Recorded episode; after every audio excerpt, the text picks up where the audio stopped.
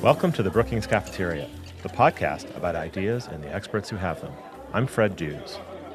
Pakistan, a richly textured nation of 200 million people, has come to be defined almost exclusively in terms of its struggle with terror.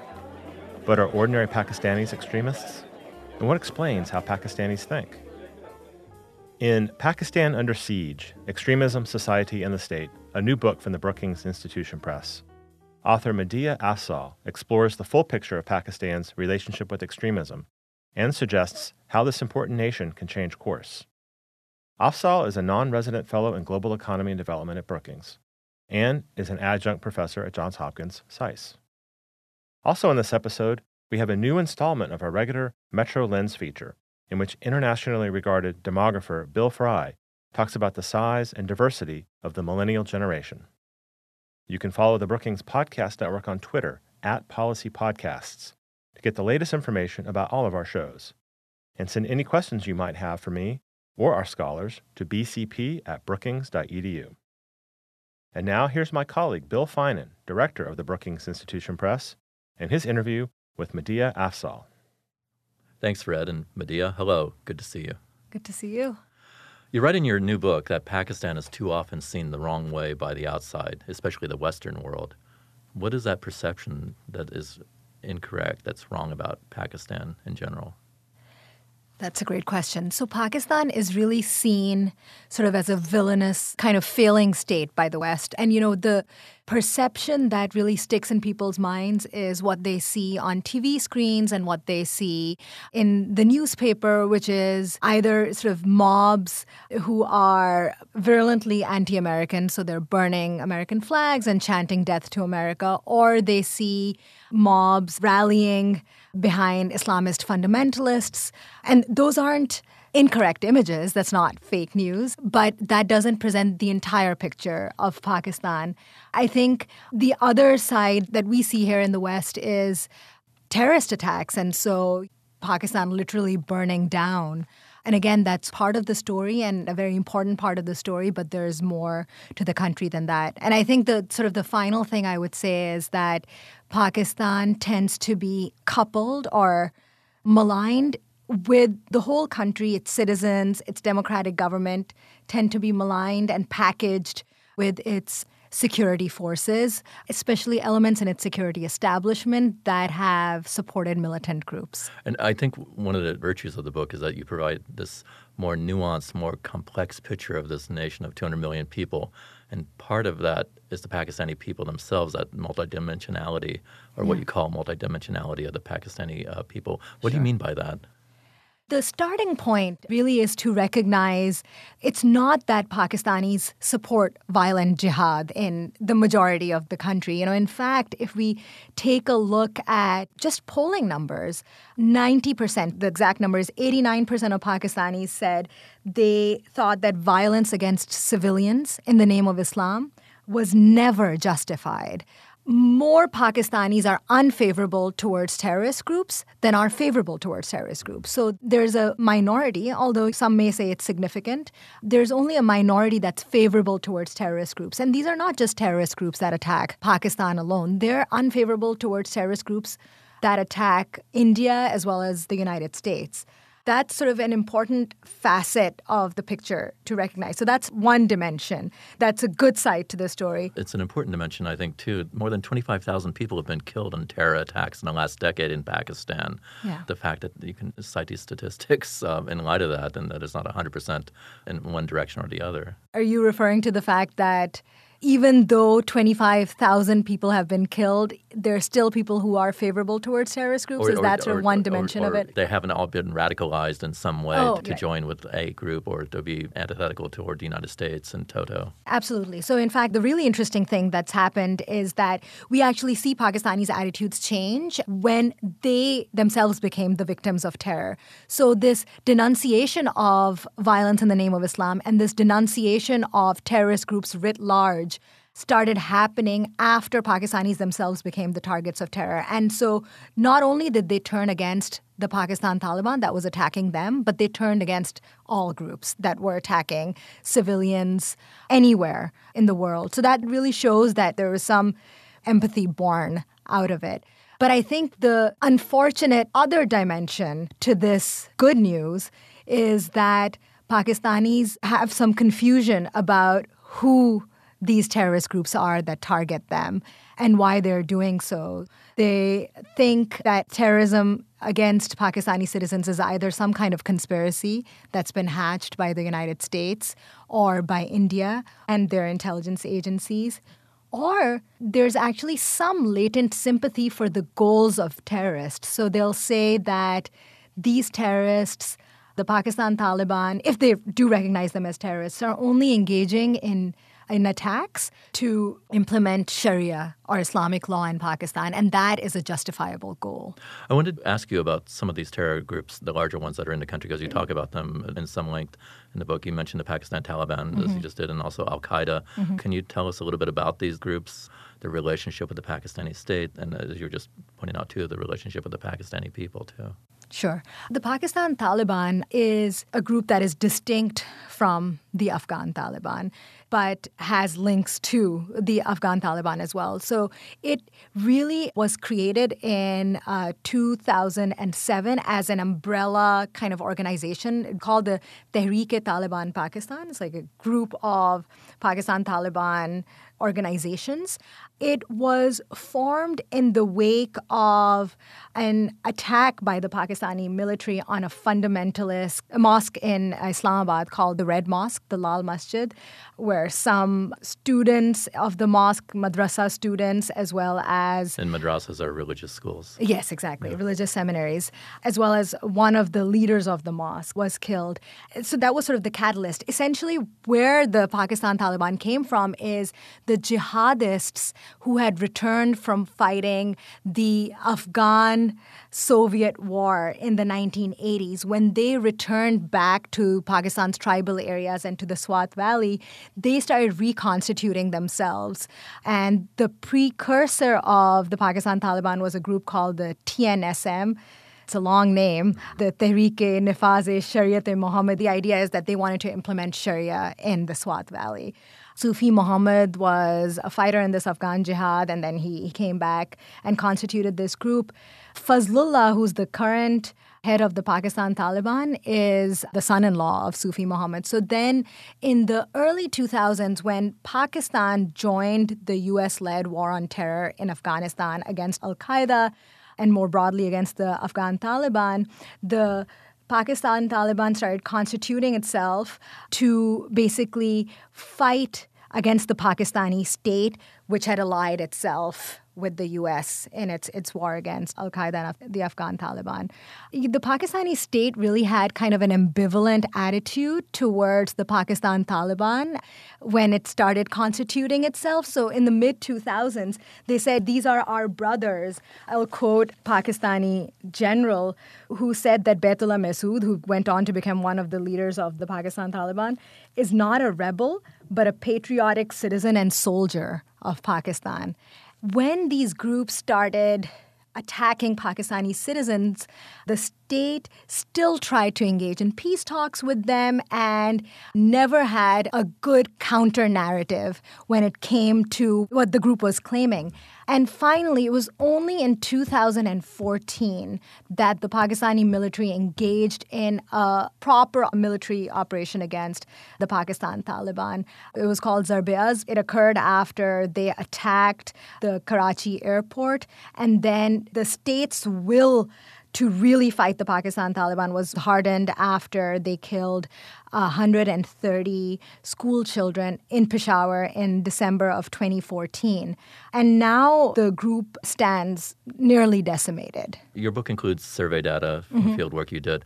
Some of that was on Pakistani attitudes toward Al Qaeda, mm-hmm. um, which yes. still has some footprint in Pakistan. And you found that there's a clear majority who do not support Al Qaeda's attacks on the United States, but a majority sympathize with Al Qaeda's attitudes toward the United States.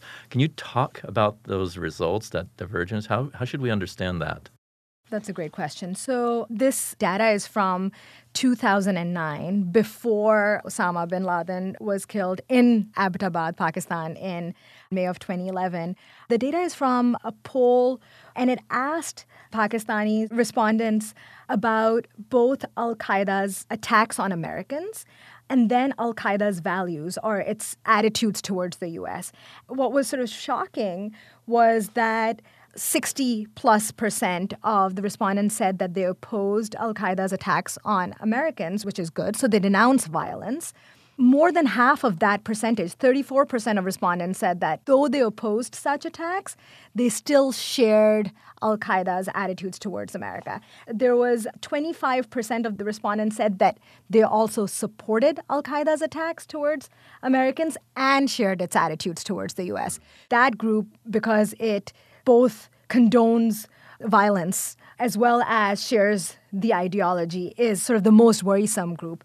But the fact that more than half of the respondents who said that they do not condone violence still support the ideology of Al Qaeda really shows us that what is happening is that the propaganda of these terrorist groups finds resonance in the population. And the propaganda really is twofold. One is that there is really a war between Islam and the West, and it's sort of the old us versus them argument. And Pakistanis find themselves on the side of Islam and against the West. And then the other is that America is a country which violates Pakistan's sovereignty, that anti American argument. So the fact that we see the sympathy for Al Qaeda's ideology really stems from the amount of anti Americanism in the Pakistani population and also the success of the propaganda of militant groups. So this anti-Americanism, when it comes to subscribing to the ideology of Al Qaeda, is seeing the West and especially the United States engaged in a war on Islam and, and Pakistan being bearing the brunt of that through drone strikes, I guess, is an argument you make. And also the favoritism toward India plays into this. Yeah, absolutely. There are multiple kind of aspects of anti-Americanism, and I should note that there's sort of a baseline level of anti-Americanism, if you will, in the Pakistani population, but views do change over time in the time period I'm studying from the early 2000s till last year, the lowest level of unfavorability towards America was something like 56%. So 56% of Pakistanis at a low had unfavorable views of America. And that was in 2006 after they received a good amount of aid in the wake of the Kashmir earthquake in 2005. And then the highest levels of anti Americanism were in 2012. And we'll see that number may increase again. And that was in the wake of multiple events in 2011 that really Pakistanis considered to be a blow to their own sovereignty. Mm-hmm. Three things happened. The first was the raid of the Osama bin Laden compound. And the fascinating thing is that initially was considered an embarrassment to Pakistan, and Pakistanis were kind of sort of didn't know how to react. But very quickly, in the wake of the raid, the Pakistani military propagated this narrative that this was an attack on Pakistan's sovereignty. And that is the narrative that started seeping through in the population. The second thing was in November of 2011, there was an accidental attack by NATO that killed 24 Pakistani soldiers that was a big event. And then the third was this CIA contractor, Raymond Davis, killed three Pakistani men on a street in Lahore. And he was very quickly acquitted of charges through payment of what's called blood money and sort of flown out of the country. And that really struck a nerve with Pakistanis. When it comes to the factors, that change anti Americanism or change views towards America, things like drone strikes, which are considered to violate Pakistani sovereignty and which are considered to show a disregard for Pakistani lives because the narratives going around in Pakistan are that hundreds of Pakistanis are dying in these drone strikes, and they're striking terror in the hearts of Pakistanis who live around those areas. So, drone strikes make a big difference. The relationship that the United States has with India, as you mentioned, makes a huge difference because America is considered to have favored India relative to Pakistan in its history, though that's not always been the case. But even in Pakistan's textbooks, we actually see America is considered to have favored India and worked against Pakistani yeah, interests. and I want to come back to the textbooks Yes. in a moment Sure. because that's an, essential part of your book, Sure, understanding the educational system. I just want to complete this discussion in the United Yes, States under yes. the Trump administration's policies because it's very explicit about its leaning toward India, which is not going to help with relations. And even more to the point is cutting off the security aid, Mm-hmm. which just occurred recently. So the relationship which had already become sour even more starting around 2011, as you noted, Mm-hmm. is not looking very good now in 2018 either, and promises not to be much better. Yeah, absolutely. It's looking worse. In 2011, the sense was that Pakistan, and 2011, 2012, the Obama administration had started souring on Pakistan because of its support for the Haqqani network and for Lashkar-e-Taiba. And the Haqqani Right. network is The Haqqani network is a brutal offshoot of the Afghan Taliban that is considered to have sanctuary in Pakistan, allegedly with the support of Pakistan's security establishment. And they attack from these alleged sanctuaries in Pakistan, they're attacking both U.S forces as well as Afghan forces and Afghan government targets and civilians in Afghanistan. Pakistan is considered to be supporting the Haqqani network, and this became clear to the Obama administration, though there were U.S. military officials like Admiral Mike Mullen who talked about this. The idea was that there was never public denunciation of Pakistan to the extent that the Trump administration has engaged in it. And Pakistan really cares about how it is presented in the world and what people say about it. And in particular, it cares about achieving this elusive parity with India. And on the one hand, India is considered to be an important player on the world stage, but also engaging in an important partnership with the United States, just as Pakistan's relationship with the United States is souring. That really rankles both the Pakistani state as well as Pakistani citizens.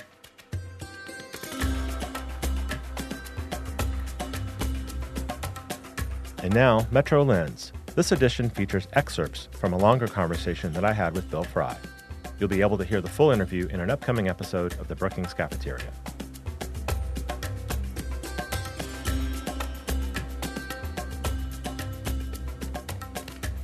Hello, I'm Bill Frey. I'm a senior fellow with the Metropolitan Policy Program here at the Brookings Institution. The millennial generation, as I define it, is over 75 million in number. As I say, other people might define it differently and might have bigger numbers, but it's at least 75 million. And it's now bigger than the baby boom generation. It's getting about a quarter of the whole U.S. population, maybe 23%, inching to a quarter of the U.S. population. 30% of the voting age population, which I think is very important, is going to be important going forward. Millennials are all adults and they're all of voting age, and I think that's really important going forward. And they're also a significant part of the working age population. Close to 40% of the working age population are millennials. Their diversity, which is the main theme of this, is quite important. 44% minorities. They're the largest minority adult population we've had in the United States up till now, and I think that's very, very important. We're moving to the middle of this century where the Census Bureau says we're going to be a minority white population. Already that's the case for people in the early years. Uh, the Census Bureau says people under age 10 are already minority white. So as we progress going forward, this millennial generation is really going to be the generation because of its racial diversity to sort of break the mold and, you know, just plow ahead and make people understand why diversity is so important in this country. And their achievements, their examples as role models for the generations that follow, their ability to overcome you know, racial disparities and hurdles that have been thrown against racial minorities over the years. I mean, we see it in politics, we see it in all kinds of ways. To the extent they're going to be able to do that, they're going to forge the way for the generations that follow them. And that's why I think they're so important as the first, you know, very minority adult generation. They have a big role to play, and I think they're up to it. Part of the reason why the millennial generation is so racially diverse has to do with past immigration to the United States. And I emphasize past immigration, not necessarily current immigration.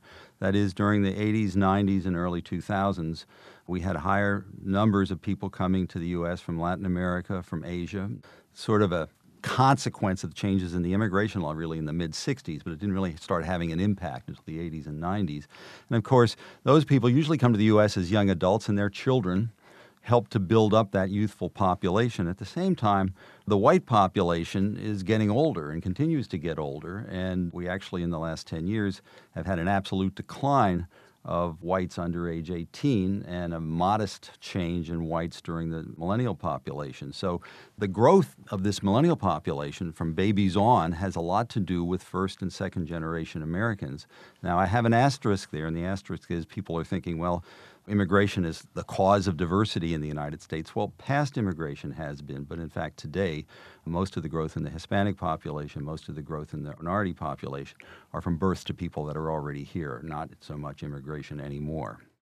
If you just look at the general demography of how the country is changing, you'll see that the only way we're going to have improvements in our labor force, in our productivity, in you know the kind of energy that we need to have people working and contributing to our country is to make sure that this next generation, the millennials and the people following them, are treated well and are taken seriously. And these kind of gaps that we were talking about before, the racial and social inequality with respect to education and home ownership, it also exists with respect to poverty and income and other kinds of issues. Those are quite important, and not just the inequality, but the racial inequality that's part of that. And I think millennials, you know, they're very optimistic. Surveys have shown that especially black, Hispanic, and Asian millennials, even more than whites, believe that they're going to do better than their parents in the future and that their generation is going to do better than their parents in the future. They have very optimistic views about this country. And I think if we kind of just let them go and kind of embrace that optimism and have leaders that go along with those kinds of messages, I think we're going to be much better off. But getting back to it, the millennials are the bridge to the future. And, you know, how they fare, I think, is how we're going to fare as a country going forward.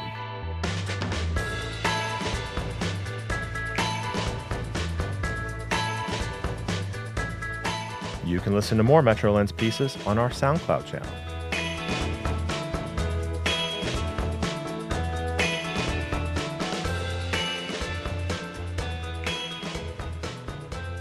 I want to return back into domestic politics and the role of Islam in Pakistan. You write about the role of Islam in the Pakistani state carefully and dispassionately, and those are strong parts of the book. There's one incident, though, that you write about with a certain passion, and that occurred on January 4th, 2011. I believe that you would agree that it crystallizes how tense that role is, the role of Islam and the tension with the state. And that was the assassination of Salman Taseer. Can you tell us what happened and what that portrays, what that shows us about Islam and the state and society in Pakistan today? Absolutely. Salman Taseer was the governor of Punjab in 2010. And in 2011, on January 4th, he was shot and killed by his security guard, Mumtaz Qadri shot 27 times by his security guard as he left a restaurant to go back to Lahore in the middle of an open market in Islamabad, which was a crowded area at lunchtime. And so there were plenty of onlookers, and even his own security detail kind of looked on as this one security guard shot and killed him. So Mumtaz Qadri recited the Islamic Declaration of Faith as he shot him and surrendered immediately.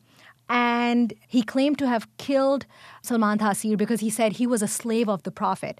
What Salman Taseer had been doing is arguing for reform of Pakistan's blasphemy laws. And the whole subcontinent has blasphemy laws that have been in its penal code since the time of the British.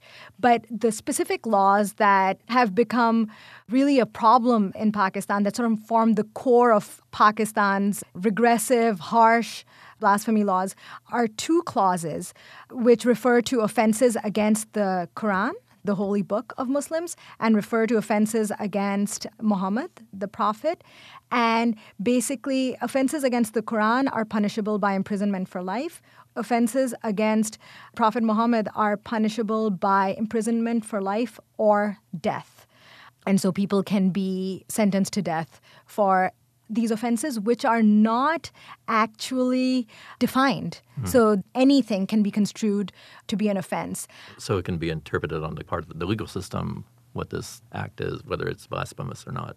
Absolutely. And what's even more worrisome is that citizens have taken that into their own hands because it can be interpreted by a man on a street and the moment he yells that so and so has committed blasphemy, violent mobs get basically charged up and they run after the person to the extent that either they engage in vigilante violence, so they kill the person charged with blasphemy, or the person basically has no way of being out in public anymore and mm-hmm. actually it's safer for him to be imprisoned than be out in public. So there have been at least 50 vigilante killings that have occurred. And since these laws were instituted, about 1,300 people have been charged with blasphemy. No one has actually been killed yet by the state for blasphemy. But as you point out in the book, in the case of Taseer's killer, he was finally put to death, but it was a long drawn out process, and there was large public outcry against his assassination. And that's what was interesting to me is just this public support of a man who carried out an assassination as having done the proper deed. And you point out how difficult this is to deal with. Absolutely. Yeah, no. So he claimed to have killed Taseer not because Taseer committed blasphemy, but in Pakistan, even arguing for reform of the blasphemy law is considered blasphemy. So he was really lionized and kind of became a hero in Pakistan. And there were flower petals showered on him by lawyers as he would be shuttled from the courtrooms. Right now, there's a mausoleum right outside Islamabad where people go to pay their respects. What is actually shocking, I just saw a picture of the ex prime minister's son in law this month has gone to pay his respects to Mumtaz Qadri, the killer of Salman Taseer, you would find the majority of Pakistanis saying that he is to be defended and that Taseer deserved to be killed. And in death, Mumtaz Qadri, the killer, has even become more revered by many to the extent that thousands were at his funeral. And the latest iteration of extremism in Pakistan is this movement called TLYRA, the Tehreek-e Labbaik Ya Rasulullah. This was something that was just sort of coming into the national consciousness as I was finishing up the writing of this book. It's a movement that supports Mumtaz Qadri, and that has really crystallized in the last year or so. And it held Islamabad under siege literally two times, once in 2016, another in 2017. And it argues for no leniency shown to anyone committed of engaging in blasphemy. And then two, it says that there should be no change at all in the blasphemy law. And the government has, in Pakistan, multiple times just agreed to the demands of these extremists on the street. Your book breaks new ground by discussing how Islam is inculcated into students through their education but it is a Pakistani state mediated ideology of Islam, you argue, one tinged with conspiracy. Can you describe these textbooks a bit? Yeah, absolutely. So these textbooks as they exist today, and I really focus on textbooks of Pakistan studies, which is sort of Pakistan's history. In 1979, General Zia, who was a military dictator who was not only the person who engaged in changing Pakistan's legal system and making it hardline, but also changed Pakistan's curricula, under his rule, the education department put out sort of a document which says that the goal of these textbooks should be to aid Pakistan in becoming a completely Islamized state. So that was the explicit goal of the textbooks is to actually make the country completely Islamized. The textbooks heavily mention Islam. They literally start out by saying that the ideology of Pakistan is Islam, that Pakistan is defined in terms of religion. They glorify the concept of jihad and in its armed connotation. So, say that armed warfare is glorified against against whoever is considered the other. It could be India, it could be other religious groups. And they really paint Pakistan as a victim, not only of India, uh, not only of the British colonizers, but also of the West. And so I'll read a couple of quotes that might crystallize some of this almost propaganda that is in these books. So One is the armed forces of Pakistan filled with the spirit of jihad. So, jihad is something that the armed forces are engaging in, forced an enemy many times bigger than it to face a humiliated defeat. So, there are many things happening here. The enemy, many times bigger, is India. Mm. The army is engaging in jihad, they're saying, against India. And then they're saying they defeated India when in fact they did not. So there's actually a lie, you know, or a falsehood in this line. India is always painted as evil. The word evil is used, and the enemy is used many times. In other sentences, India had a constant wish to weaken the integrity of Pakistan for one reason or the other. So the idea that India was engaging in a conspiracy against Pakistan, there's another line the process of separation of East Pakistan was secretly supported by America.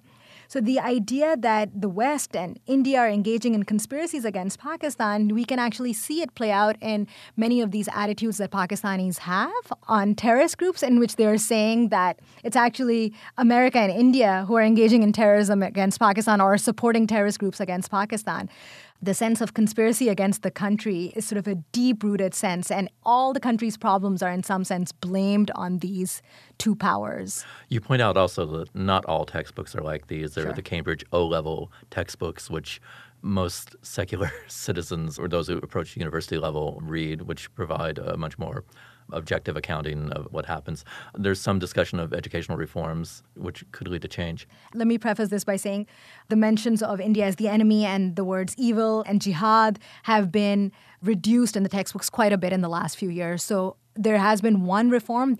While it hasn't really changed the structure of the textbooks, it has reduced the amount of negativity in them quite a bit. How likely are we to see what you call for? A Pakistan has redefined its nationalism without the crutch of religion. It's not something that is going to happen overnight.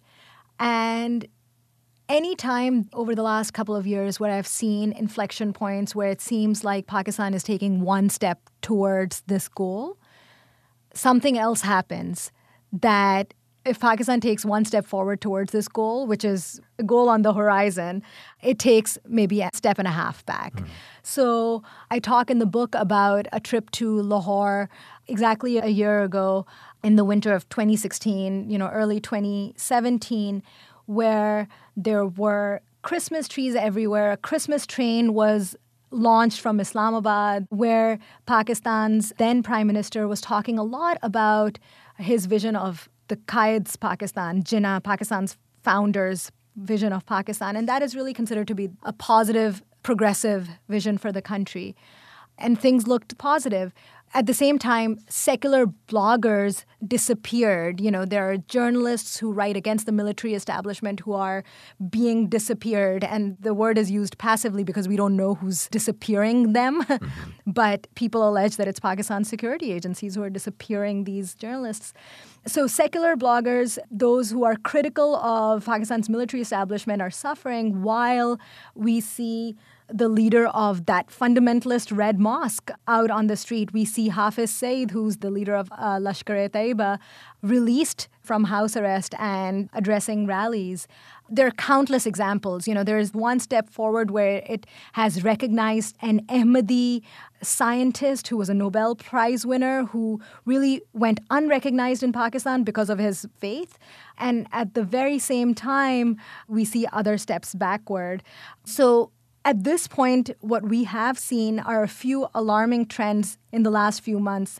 Pakistan's Prime Minister uh, Nawaz Sharif was ousted from power in July on corruption charges. Its military is gaining ground. And Pakistan's military really, though outwardly it functions in a secular kind of manner, it is really part of the Pakistani state that subscribes most to this notion of the Pakistan ideology being equivalent to Islam. Pakistan's mm-hmm. democratic governments have done that too, but they have done that in the service of kind of political opportunism and for strategic goals, whereas the military has also done it strategically, but it's found that it benefits from and it is sustained by this equivalence of Pakistan with Islam and this notion of jihad. So the military's own motto is Iman, taqwa and jihad, which is faith, piety, and holy war. And whenever it ascends, the idea that Pakistan redefines its nationalism not on the basis of religion and not on the basis of an enmity with India, that goal becomes more elusive. One problem with sort of the Pakistani state currently is that it doesn't quite recognize how to counter extremism. It's taken actions against the Pakistan Taliban, and those are military sort of kinetic actions, but it has not actually countered the narrative of the Taliban. It hasn't sort of painstakingly separated the narrative of the terrorist groups and sort of militant propaganda from its own narrative. And it's no wonder that its citizens are confused. So that's one thing that there was some hope in the wake of that Peshawar Army public school massacre that the Taliban engaged in in 2014, that the Pakistani government had finally recognized that it really needed to counter militant propaganda. But it really has failed at doing so over the last few years. So I have been able to find my RA, actually, my research assistant, went and found militant propaganda freely available in Pakistan that actually glorifies the victories of ISIS in Iraq. And so the failure to recognize sort of the existential threat that extremism poses to the Pakistani state is, in some sense, the real crux of the battle that the Pakistani state must engage in. And once it does that, then it can sort of start beginning to redefine itself in a different manner. So it's a skeptical optimism um, yes. that, that guides you. Thank you, Madiha, for stopping by to talk about your new book with us today, Pakistan Under Siege, which we've just published here at Brookings Press. Thank you. Visit our website at brookings.edu to learn more about Madiha Afzal's book or find it wherever you get books.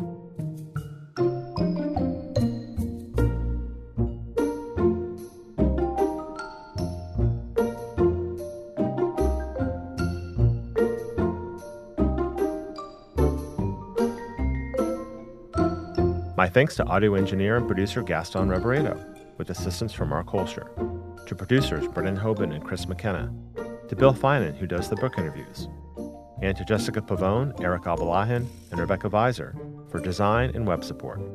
Our intern is Stephen Lee. And finally, thanks to David Nassar for his support. The Brookings Cafeteria is brought to you by the Brookings Podcast Network, where you can also subscribe to Intersections, 5 on 45, and our events podcasts. Email your questions and comments to me at bcp at brookings.edu. If you have a question for a scholar, include an audio file, and I'll play it and the answer on the air. Follow us on Twitter at Policy Podcasts. You can subscribe to the Brookings Cafeteria on Apple Podcasts or wherever you get podcasts, and listen to it in all the usual places. If you do visit Apple Podcasts, please rate and review the show. Visit us online at brookings.edu. Until next time, I'm Fred Dews.